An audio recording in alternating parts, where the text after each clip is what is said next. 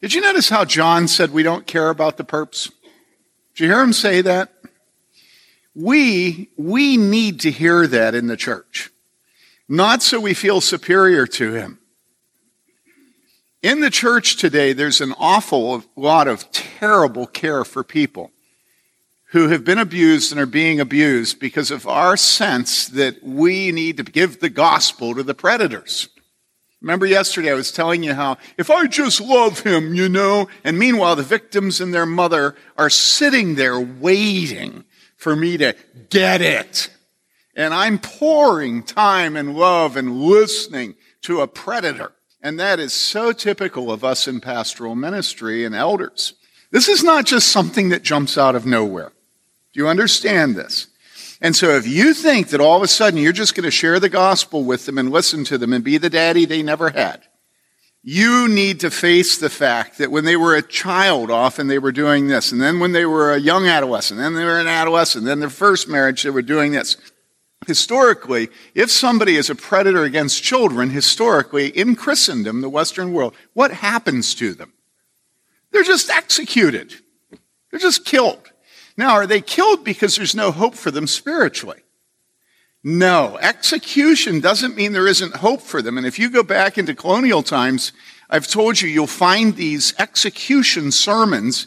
The criminal is under the sentence of death. They confess their sins to a pastor of their choice. That pastor works with their soul. And often as they go to the execution, they will confess their sins publicly, and then they've asked the pastor to give a sermon to everybody gathered there so that they will be an example of, and they'll say things like, I started lying to my father when I was a young boy. I neglected secret prayer. I would not listen to any rebuke. And you just read these execution sermons and they're fascinating. Don't ever think that because we're Christians, that means that that, that we have an equivalency between the, between the victims and the predator. We have an obligation to both the predator and the victims. We are to love the predator with the victims, but by the time a predator is a predator against his own daughter, you're talking about a man who has taken everything that is sacred in this world and trampled on it. And it's not against the gospel for me to say this. Do you understand this? I am not saying that we don't believe in the gospel for the most wicked. Paul says, I'm the chief of sinners. But you cannot connive at the long, lifelong wickedness of these people and act like it's just going to go away if you love them and tell them you believe in the gospel. It just isn't going to happen. There are many people that the most gospel thing for them will be for them to spend the rest of their lives in a prison cell. And why? Well, because then they will not be able to give in to their temptation again. Yes, we love predators. Yes, we'll sit with them and love them. We'll touch them. We'll pray with them. We'll cry with them. And we'll take them to the police. Okay, um, why are we having women this year? You know, sometimes you do things by fiat. You know, you just say we're going to do it, right? And there was a lot of pushback this year to us having women here because, you know, as a church, we believe in male headship. One of my favorite times in an elders meeting was a few years ago when we were talking about an officer whose wife had, you know, she, I mean, really sort of wacko. And so we were trying to figure out how to deal with it. And, and somebody said, well, the problem is in that home, she leads that home. And then it was real quiet in the elders meeting. I don't know. It was real quiet in the elders meeting. And then Jay Lee, he said, Well, come on, man. He laughed. He said, Don't all of our wives lead our homes? but not my wife. She's submissive. we had an elders meeting recently where Wayne Huck, who is not known for his sense of humor and anything other than puns, uh, Wayne Huck was sitting there talking to everybody there were what, 20 people in the room, and all of a sudden, out of nowhere, apropos to nothing, complete non sequitur, in the middle of his talk, Wayne says, By the way, where is Mary Lee? And it took us about that long to start laughing because he was just making a joke about, you know, we always have elders meetings with Mary Lee there, but she's never been there. But we all sort of have this idea what Cheryl Bayly will think about what we're discussing in our elders meeting. David, where is that? I mean, that's basically true. And not just your wife and my wife, but Joyce Huck. So this is my lead in to say, God gave Eve to Adam. She was given to him to be a helpmate. Listen, women are given to us to rebuke us, to correct us, to chasten us, to admonish us, to exhort us, to pray for us. Women are not to be patronized. And I look around this room, I know a lot of you, and let me tell you something. Uh, my father went to Wheaton College back in the heydays when Graham and all those guys were there. And he was out speaking one time, and a woman came up to him, and she had dated Billy Graham. And she said to Dad, um, You know, when I think of what my life would have been like if if, if I had been Billy Graham's wife. And my dad looked at her and he said, When I think about what Billy Graham's life would have been like if he had had you as his wife. Now, I am the product of my mother's discipline more than my father's discipline. My mother was a tough woman. And my mother never stopped telling me I wasn't nothing. From the time I could remember until the time she died. Now, I don't know if she was that hard on David. What? Yeah, it's because you behave. Yeah. Yeah, yeah, yeah, yeah, yeah. People in this church know about Rita Cuffey, and I want to tell you a little bit about Rita Cuffey. She was a woman that came up to me when I first came to Bloomington. She asked if I could uh, meet with her that week. And it was like, what's in it for me? Now, I know no pastor ever thinks thoughts like that, right? You don't think thoughts like that, but I do. And so I met with her that week, and it was the beginning of a love relationship like few we've had in our whole family history. That woman became a mother in Israel to our church, to me, to Mary Lee, to our children. She was an unbelievable gift. She had gone to the best public school in the country called Boston Latin. Any of you heard of Boston Latin? Busts of the ancient Greek philosophers in the hallways and it's a public school in Boston. Then she went to Radcliffe, and then she got a fellowship to study astronomy at Harvard. And she met an astronomer there and married him and gave up her fellowship and moved here, and he was a professor of astronomy here. So this was a Renaissance woman. There was nothing Rita didn't know. She knew her Bible so well, she didn't just know which book it was in, but which chapter, and she also knew where exactly on the page it was. So she would just tell you, I think that's on the right side at the top of the right margin. Rita would ask me every week, What can I pray for you about? And I'd say, Well, uh, would you pray that I'll be faithful in daily devotions? That's been a battle my whole life. And so after a couple of times of me asking her to pray for that, she'd come in and she would have somewhere between seven and 15 pages of, of paper that she had written out scripture passages on. And she would hand it to me and she would say, you just go ahead and you read that. When you're done reading that, then we can talk. This is wonderful. That's how she was getting me to have devotions that day. She wouldn't talk to me until I got done having my devotions. If she had a correction to make to me, she would make it in a, in a beautiful way. You know, I was wondering, do you think, da da da da and then I'd realize I, I said that in a sermon.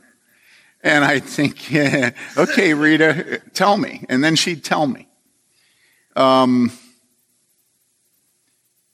it is impossible to understand this church today without understanding Rita Cuffey. It's impossible. Rita Cuffey was the lifeblood of this church. Rita Cuffey lives on in me now. I want to know what Rita thinks of what I'm saying, right? You know what I'm saying? This is typical of the church across history. These women are called mothers in Israel, and they are strong women. When I preach Sunday morning, right here are Frank and Ann Mead, and then there's Rachel, and there's Margaret, and there's Linda. And those of you that go to church here know where they sit right here. And it is impossible for me to describe to you how important they are for me having the strength to preach because they just sit there exhorting me without saying a word, preach it. I know they expect me to be faithful. And so when it comes to the issue of sex abuse, you can't do anything in your church without your wife. You just can't. Your wife is going to tell you what you need to know. She's going to talk to you about, you know, the young girl who has such and such a problem. She's going to talk to you about the marriages. So what is the biblical basis for this? Well, in the Old Testament, it's mother in Israel. Okay? Mother in Israel. We make no apologies for this. Then look with me at Acts 16, 13 to 15. Acts 16, 13 to 15. You know, the feminists are always talking about women of the Bible, right? Well, here's a woman of the Bible. Look at this. It says, From there to Philippi, which is a leading city in the district of Macedonia, Rome, Roman colony. We were staying in the city for some days, and on the Sabbath day, we went outside the gate to a riverside where we were supposing there would be a place of prayer, and we sat down and began speaking to the women who had assembled a woman named Lydia from the city of Thyatira, a seller of purple fabrics, a worshiper of God, was listening. And the Lord opened her heart to respond to the things spoken by Paul. And when she and her what? Whose household?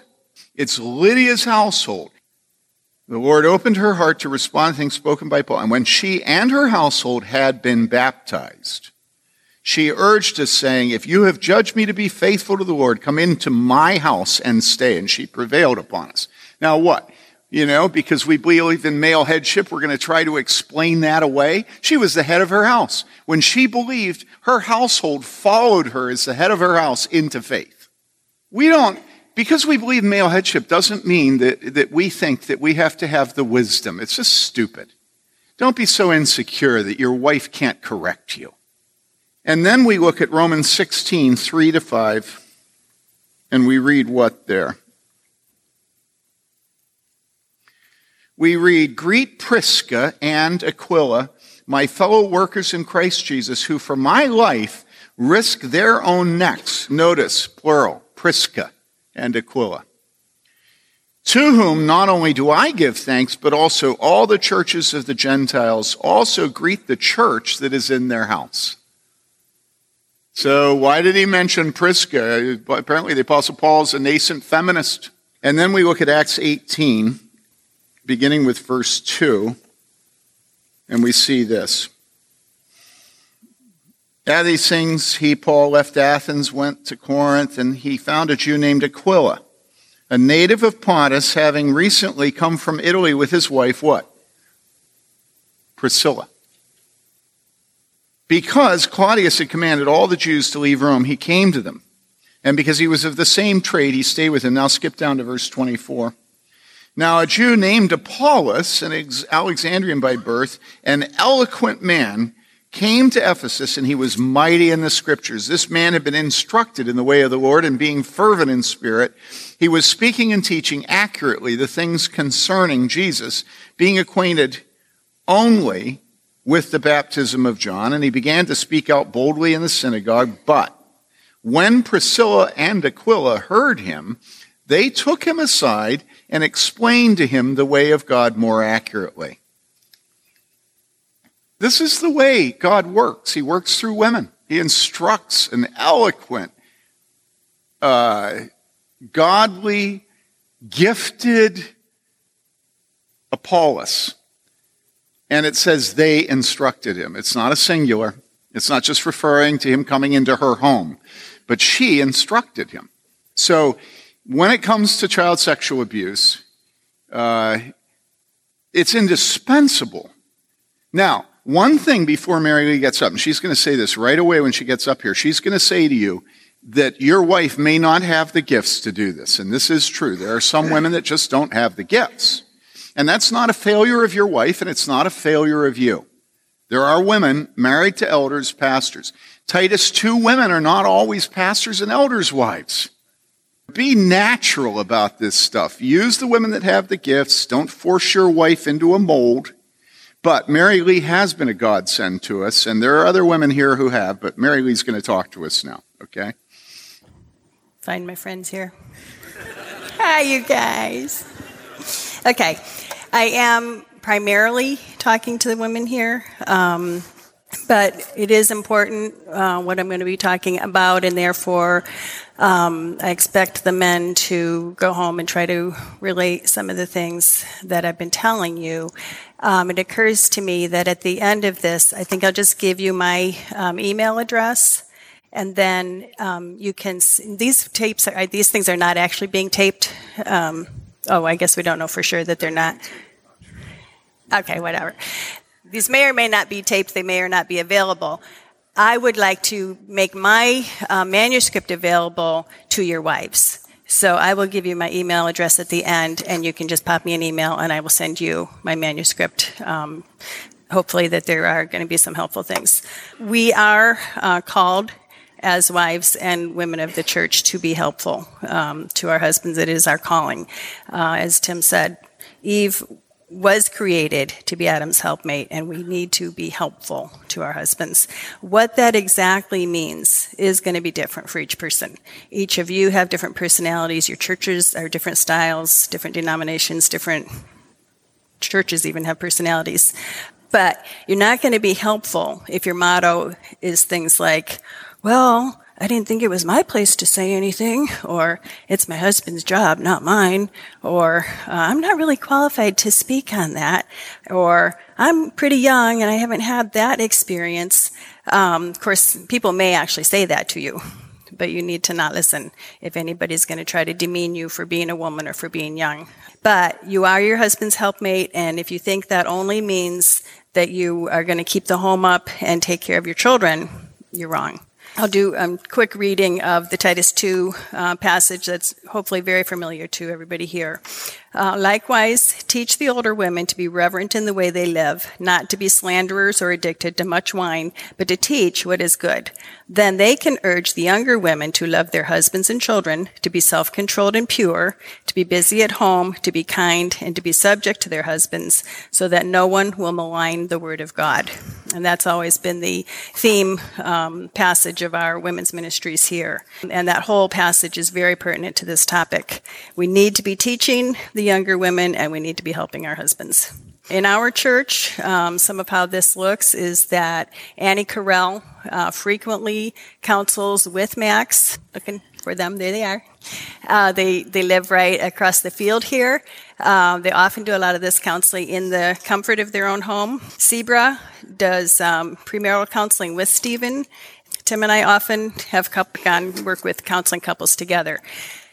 And some of you might be thinking, yikes, you know, our kids are little. How in the world would we manage to do that? But there are actually ways to work around it. So either if your children are a little older, you can leave them at home you know, with an older child taking care of them and go to the home of another couple with young children after their children are in bed or while their children are napping. You really don't want to obviously having, be having counseling sessions with children running around. But, you know, if your children are a little bit older, if you've trained them well, you know, they can play quietly in another room. Tim and I have occasionally met with couples during Sunday school hour, which we don't really like to do, but it's pretty convenient. There's the nursery, there's Sunday school, everybody's being taken care of we can do counseling during the Sunday school hour. Another thing, occasionally we've had uh, maybe a homeschool teenage girl come in and watch somebody's kids in the nursery during the week so that we can counsel them without the children needing to be there. So the whole point is you just, you need to be creative. There are ways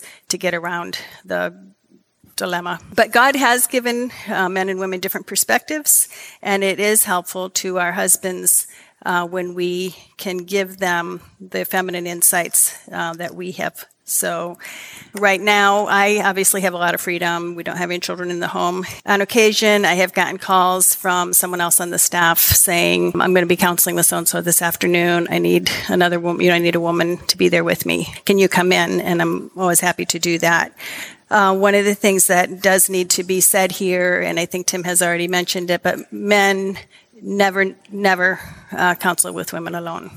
It, um, unfortunately, many adulterous relationships have started in pastors' offices because a pastor has been counseling a woman alone.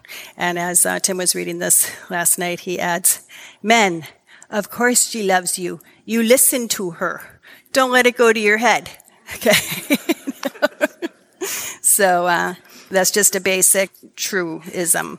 Men Do not counsel women alone. And it is true, though, that women who have been abused as children feel safer and more comfortable if there is a woman there too. So that's just another benefit to you being able to be with your husband. It's going to make the other woman feel more comfortable. Talking about past molestation is a very difficult thing to do. One of the, again, a reality is they do women who've been molested do need to be pastored by the pastors who are men. Okay, so we can't set that aside. And I think that's going to be mentioned a little bit more later. We had a situation a few years ago with a woman who had terrible abuse in her background, became aware of it. They asked one of the men on staff to counsel her.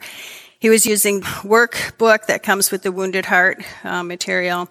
And so you know, I just asked her a few weeks into it how it was going. She says, Oh, I hate it really? You know, she goes, well, it's embarrassing. It's terrible, you know, to be trying to explain to this man. And even, you know, even as I've written in the workbook and then he has to read it, I, she goes, oh, do not like it at all.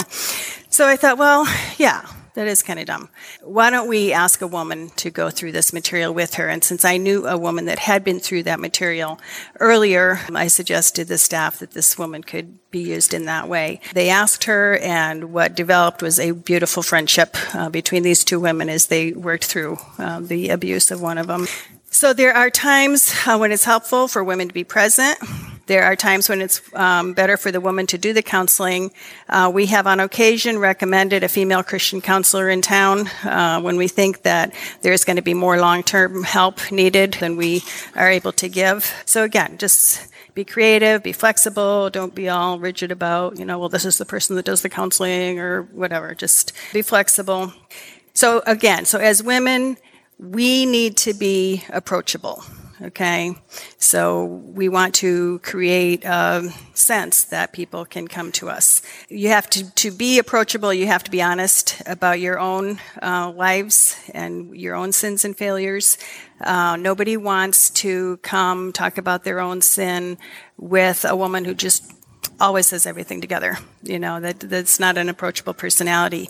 Uh, we need to be good listeners. We need to develop the ability to um, be sympathetic, to listen to the details of the pain of other people. If you're aloof and judgmental, you are not somebody that anybody wants to go to for help. Scripture tells us to mourn with those who mourn. Another way that women can be helpful to their husbands, and again, to mention this a little bit a while, a while ago, though, we have our ears to the ground. You know, we're just lots of interactions, lots of conversations during the week and in Bible studies where we're going to be hearing things that our husbands aren't going to have heard. And so we do need to go home and say, uh, you know, this is what so and so said in Bible study today, and it really sounded a little weird. Um, do you know anything about what's going on in their marriage or in their home? If there's a child in Sunday school uh, or in the nursery that is just like so uh, acting out so regularly, the pastors actually need to know about that. You know, it probably says something that there's something a little off going on in that home. So don't ever hesitate to talk to your husbands about what you have seen and heard. It's not gossip uh, when we do that. Even to go to another elder's wife or another staff wife and just sort of say, uh, "Have you been noticing this?" It's not gossip. That's what, again, it's part of our responsibility as leaders in the church uh, and as helpmates to our husbands. And this is, of course, a good time to insert the necessity of prayer we need to be discerning. We need to be asking the Holy Spirit every time we have an opportunity to talk to a woman about her past. In James, we're told if anyone lacks wisdom, we're to ask for it from God who gives generously without reproach, and it will be given to us. And I can't think of a situation involving abuse that we don't lack wisdom, and it is imperative that we approach each situation in humility and looking to God for help. You know, I've certainly had that experience where you are talking talking with someone and it's just kind of on a roll. It's just kind of going, moving along. And it feels like you, you know, were helpful and they act like you were helpful. And afterwards, I cannot even begin to put together what I said. it's like, okay, you know. So that's where you just think, okay, that was the Holy Spirit, because it certainly wasn't me.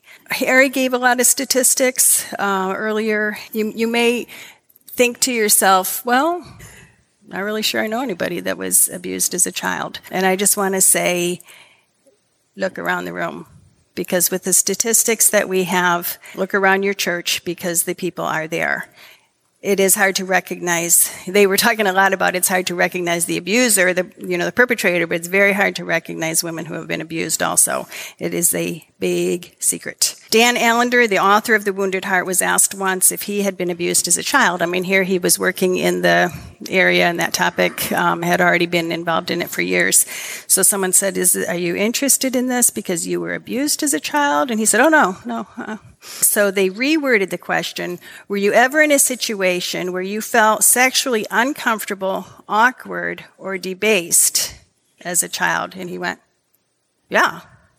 I mean, he said instantly there were like three things in his mind where that was true of him as a child. And that's one of the reasons that, you know, the statistics are so hard to pinpoint, not only because we don't, you know, a lot of situations are not being reported, but because they they don't get reported because people don't even recognize them as abuse. That's just true over and over again. So again, taken uh, from this, the wounded heart, it says, uh, sexual abuse is any contact or interaction, including visual, verbal, or psychological between a child and an adult, where the child is being used for the sexual stimulation of the perpetrator. So we kind of get stuck in our minds thinking in terms of just physical, um, some you know physical interaction, but there are a myriad of um, situations that don't actually involve physical um, abuse.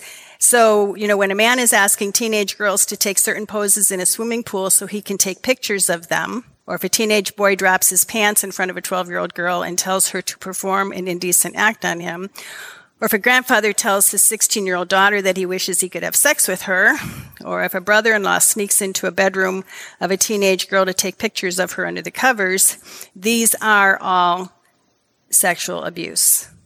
But the people that this happened to would probably say, well, no, it was just something weird that happened. But all inappropriate sexual contact is damaging and soul disturbing. And this would be a good time to mention that comparisons are odious and it is completely pointless, harmful, and counterproductive to ever compare one woman's situation to another because it's easy to think, it's like, whoa, you think that's bad you should hear what happened to her. Uh, you know, one friend was nearly raped by her older brother when she was 12, but she managed to get away. Another friend was raped by her father for years. So which is worse? And I can tell you because I know both of these women very well that life is never the same. You know, if a 12 year old girl is having to fight off her brother, she's not the same uh, for life. So again, all inappropriate sexual contact is da- damaging and soul disturbing. And again, many women will deny that what happened to them was abuse. They, they don't know. They didn't, you know, they say, oh, my grandpa was just being weird. Uh, I knew it felt inappropriate and it left me feeling dirty and ashamed, but I didn't think it was abuse. I did, I didn't know it wasn't normal. Uh, I, I, I knew I couldn't stand to hug my uncle and have him kiss me like that, but no one else said anything, so I thought it must be okay. Or I thought my brother and I were just messing around. Or I hated it when my stepfather tickled me and touched me like that, but he acted like it was a game. So you can see how these types of situations would be very confusing to a child, and they're not going to get reported as um, sexual abuse. It's also very con- not uncommon for women to actually defend their molesters, saying things like, "Well, he was just drunk when that happened," or "He was depressed," or "I know he was just going through a hard time." He said he was sorry. They can't recognize that it is abuse often because if it was a sibling, you know, they're not going to understand it as abuse. We had a young woman here as a graduate student uh, at IU who came to us for counseling. She exhibited all the classic signs of having been abused and she couldn't meet Tim's eyes. She was nervous. She was n- never interested in dating. So we asked her if she'd been abused and she said no. So, but you know, we, so we talked about all these different areas of her life, and um, we didn't really seem to be getting anywhere with her. So we finally encouraged her to go talk to a Christian counselor here in town. Few weeks later, say, "How's it going?" And she says, "Well, we're taking a break." The uh, counselor is so convinced that I, you know, had some sort of molestation in my past, and since I can't think of anything, she just said, "You know, right now it's not even worth us continuing to spend time together." So we're, you know, well, so at some point, Tim and I were talking to her again, and again, just kind of asked her to just rack her memory, please. You know, there's got to be something there. And um, she finally says, Well, there was this one time. Finally. And I really think that she probably had that one time in her mind every time she was questioned, but it did not rise to the level of something that she felt like was abusive. It was her, you know, as a brother and she loved her brother. You know, it just there's just always a lot of um, vague and gray areas when we're talking about abuse. But let me tell you, that one time changed her life. Okay, that you know was the reason she was not able to make contact with Tim, and and she never wanted to date because his brother had touched her inappropriately. So, I, you know, they've talked over and over here already about percentages of these situations that are done by family members or people known to the family, you know. So again, neighbors, babysitters, uncles, cousins, grandfathers, you know, that's who you need to be thinking about and being aware of, not the protecting your children from, you know, Mr. Stranger danger. So yeah, I can give you examples of you know, if somebody, everyone, you know, got so many friends that, you know, the stepfather, the teacher, the sister, the grandfather, I can give you examples of every one of these women. But as women come to you for help about other areas of their life, um, it is very likely that there is a connection to sexual abuse in their past and they are not making any connections and you might need to help them connect the dots. But to be this, to do, you know, for you to help them connect the dots, you need to be aware of the symptoms of abuse and be willing to ask a lot of questions because most people can't connect the dots for themselves and they don't realize that what they want to talk to you about, which is, you know, their marital problems, addiction, eating disorder, depression, thoughts of suicide, use of pornography, masturbation, sexual dysfunction, are usually directly connected to having been molested in their past. And that's where we need to start asking the right questions and directing them back, um, connecting the dots for them. I once had a woman um, tell me that her husband was always displeased with her appearance because she often wore ratty T-shirts, um, you know, stained and holes in them. And he had asked her uh, to talk to me, which she was doing. And I'm sorry to say that I completely missed the boat, took the situation at face value, and talked to her about her clothing. And, you know, talked to her about how she could weed out the, the shirts in her closet and throw away the old ones and, and ask her husband what he really liked and blah, blah, blah, you know. So uh, I don't even recall most of what I said, and it was not the Holy Spirit. But I do know that several months later, she finally got up the nerve to talk to one of the pastors and talked about the terrible abuse that she had grown up with.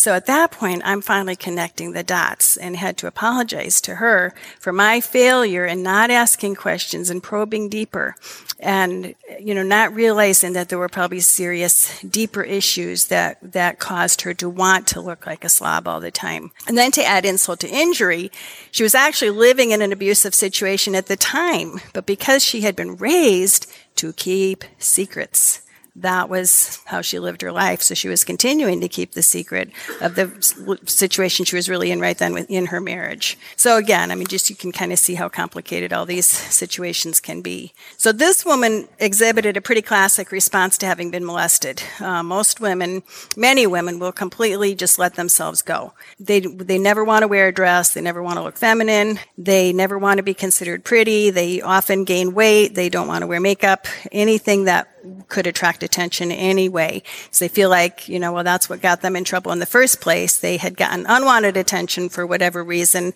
and now they want to make sure they get new attention. And so I think that's kind of a stereotype that we're a little more familiar with. But in the uh, Wounded Heart, Dan Allender, interestingly, doesn't even mention that one, but he does go into some detail describing what he uh, terms the good girl, the tough girl, and the party girl as different responses to having um, been molested. And uh, he says it is easy to stereotype, somewhat accurately, the good girl as the typical downtrodden housewife or the perfect pastor's wife, the tough girl as the typical liberated woman, driven executive or ministry staff director, and the party girl as the bar hopping promiscuous gadfly. Nevertheless, he says, at the risk of stereotyping, the three styles of relating can be briefly summarized. The good girl is committed to pleasure and relief through faithful attendance to relationship. The tough girl to the exercise of power through control and intimidation. And the party girl to enmeshment and control through seductive lust or guilt. And again, just um, reading these books and things on the internet can be very helpful to us to understand when you're looking at someone who seems very together, you know, and she's risen to the top of her company and she's just all power and control. That would actually just be a classic um, example of someone who has issues from their past. So we need to be able to recognize these types. I know one woman um, whose husband called us because his wife uh, was getting deeper and deeper into depression. And when we got together with them and began to probe and ask questions, it came out that she had been raped by her father when she was five. And um, to her memory, there wasn't anything um, that happened after that. But she had told her mother at the time, and her mother hadn't believed her. So life went on. This was a very conservative Baptist church going middle class family lived in a lovely home. But, you know, this little incident happened, life went on and on and on. You know, now everybody's grown up. She has got her own family, but every holiday, you know, they get together with grandma and grandpa. Uh, everything seems fine. But it wasn't fine and she couldn't hide it any longer.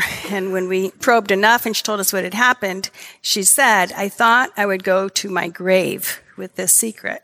So again, you can see how things don't get reported because they want to, um, they're so embarrassed and mortified. I want to tell you something. Something about this situation, which is that um, when when they had when they first got married, the husband found out right away. Right away, typically on a honeymoon, you're going to find out things like that. And the man, what do you think the man's response was? When he found out. Picture perfect family, conservative, perfect. What do you think the man's response was? He wanted to kill his father in law. And she made him promise what?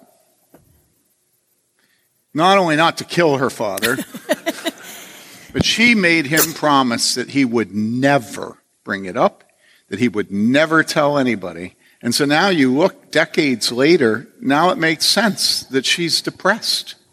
And Mary Lee made it sound like there was a one off with that. It wasn't a one off situation. It, again, it was very, it's very complicated because that was originally what she told us. Well, that's the only thing I ever remember. But it was a very long and difficult um, road after that because we're never going to just listen to a story like that and say, well, that was a long time ago. You know, guess guess, you know, better get on. I hope you've forgiven your father.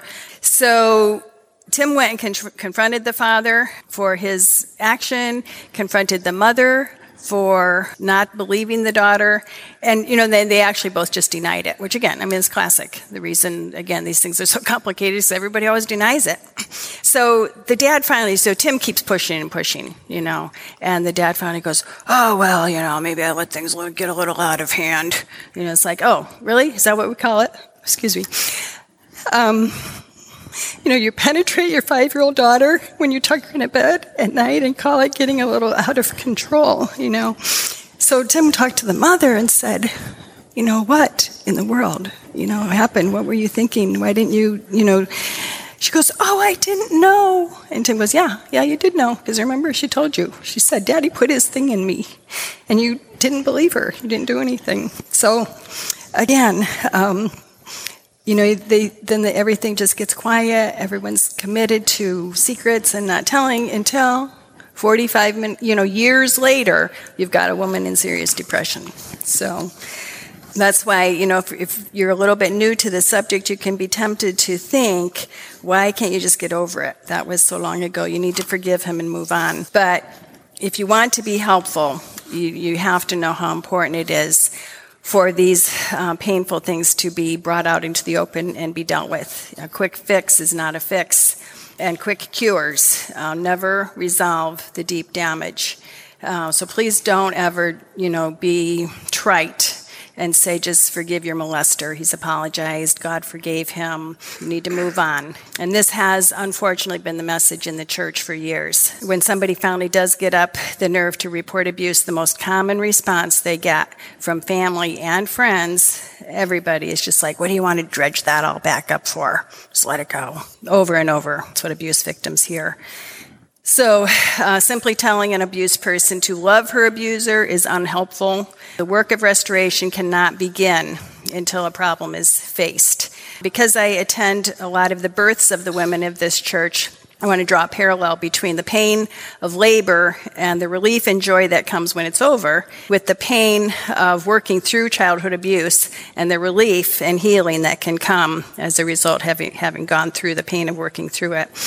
It's very common toward the end of a labor where a woman will just say, "I, I can't do this anymore. I'm too tired." And as as the doula or um, labor coach, it's my job to say, Yes, you can do it. It is necessary for you to do it uh, so that you can hold your baby in your arms. You know, I know it's painful and that you're tired, but the longer you put it off, get, you know, getting it over with, um, resisting the process, the more tired you will be. So you actually have to push into the pain to get to the other side and experience the joy of seeing your baby's face. And it is similar um, to the painful process an abuse victim must go through to get to the other side to begin the healing process. Uh, she has to look the pain in the face. She needs to talk about it. She needs to process it. She often needs to be angry about her lost childhood, grieve the fact that she was betrayed by those who should have protected her, and even question why God allowed it to happen. Grieving is hard work, but it has to be done. The longer she denies it, or, you know, it's like, I'm fine, I'm fine, that was that that wasn't that big of a deal. Um, that type of thing, though, the longer she denies it and tries to push it down, the um, more painful and emotionally exhausting it becomes to keep it down. And it needs to be brought to the surface and dealt with. Um, can't be resolved until it's faced. Another way to understand this process is to think in terms of cancer growing inside of your body. And it can go for a long time undetected. But when there start to be symptoms, we can't just give vitamins and, and hope for it to go away. Um, there is not an easy fix. There has to be x rays, scopes, blood tests to determine the problem. And when the diagnosis is made, there needs to be chemotherapy, radiation, or proton therapy, which often make the person feel sicker than they felt beforehand. But again, it's part of the healing process. Um, another misconception of those who have not experienced molestation is to think that a person could have and should have just walked away. You know, you were a teenager. What kept you from just walking away? Again, there are many reasons that victims don't walk away and don't tell anybody, but one of them is fear. Uh, they have often been threatened. They've often been told, for starters, no one's going to believe you. This might be an elder, you know, or somebody in a church or a father. You know, no one's going to believe you. So they're they're just uh, trained to be quiet, keep secrets. Uh, sometimes they're threatened with harm. Uh, I will kill your puppy if you t- ever tell anybody about this uh, or your parents will get divorced and it will be your fault. There are a lot of ways that perpetrators are controlling and manipulative, and there's a lot of reasons why people don't tell. Victims have been programmed to silence and to be made to feel responsible for what happened. So again, perpetrators know what they're doing. They, they talk about our little secret. They use the pronoun we to make the victim feel that she was responsible for what was happening. And the more this type of manipulation is going on, the less likely anybody, you know, a, a young child is going to feel like they have the ability to um, tell anybody. Children are very vulnerable, and perpetrators are good at what they do. They take advantage of a vulnerability. Uh, children don't have the ability to think rationally through these things. So, in the same way that children often feel responsible for their parents' divorce, they feel responsible that they were molested. They feel shamed and dirty, and they don't want to tell anybody. Another reason they don't tell is they have been taught not to trust anybody. Sometimes it is because they have told someone and not been believed. Uh, sometimes they've tried to tell someone by dropping hints and there's no response. Frequently, they're told that what's going on is normal, or they're totally isolated, uh, and this is often the case when the father is the perpetrator and he literally moves his family, you know, away. They often move frequently so that the children can't develop enough relationships to trust anybody, or they live so far out in the country and they're homeschooled and there's virtually nobody to tell. So that's another way that the molesters keep everybody silent. Silence delays the healing process, so it is important for us to be good listeners, patient, available to women um, in the church to talk to us or children uh, where it's currently happening. I don't mean that you need to necessarily be the counselor to help them through it, but you can be the one that is finally trusted enough to hear somebody's story so the healing process can begin and what happens next, and who counsels the woman, and is the perpetrator uh, confronted? Uh, is he taken to the police? Is he dead or alive, for starters? Does it need to be reported to the police? These are all questions for the pastors and elders to deal with. So if you're a woman who's, you know, hearing a story you're not holding the whole bag there. You're passing this information on to the pastors and elders. And again, you're not necessarily just through with the process. You know, here, I'm handing this over to you. You can still be part of the process, but it's not your responsibility to um, determine what's going to happen next.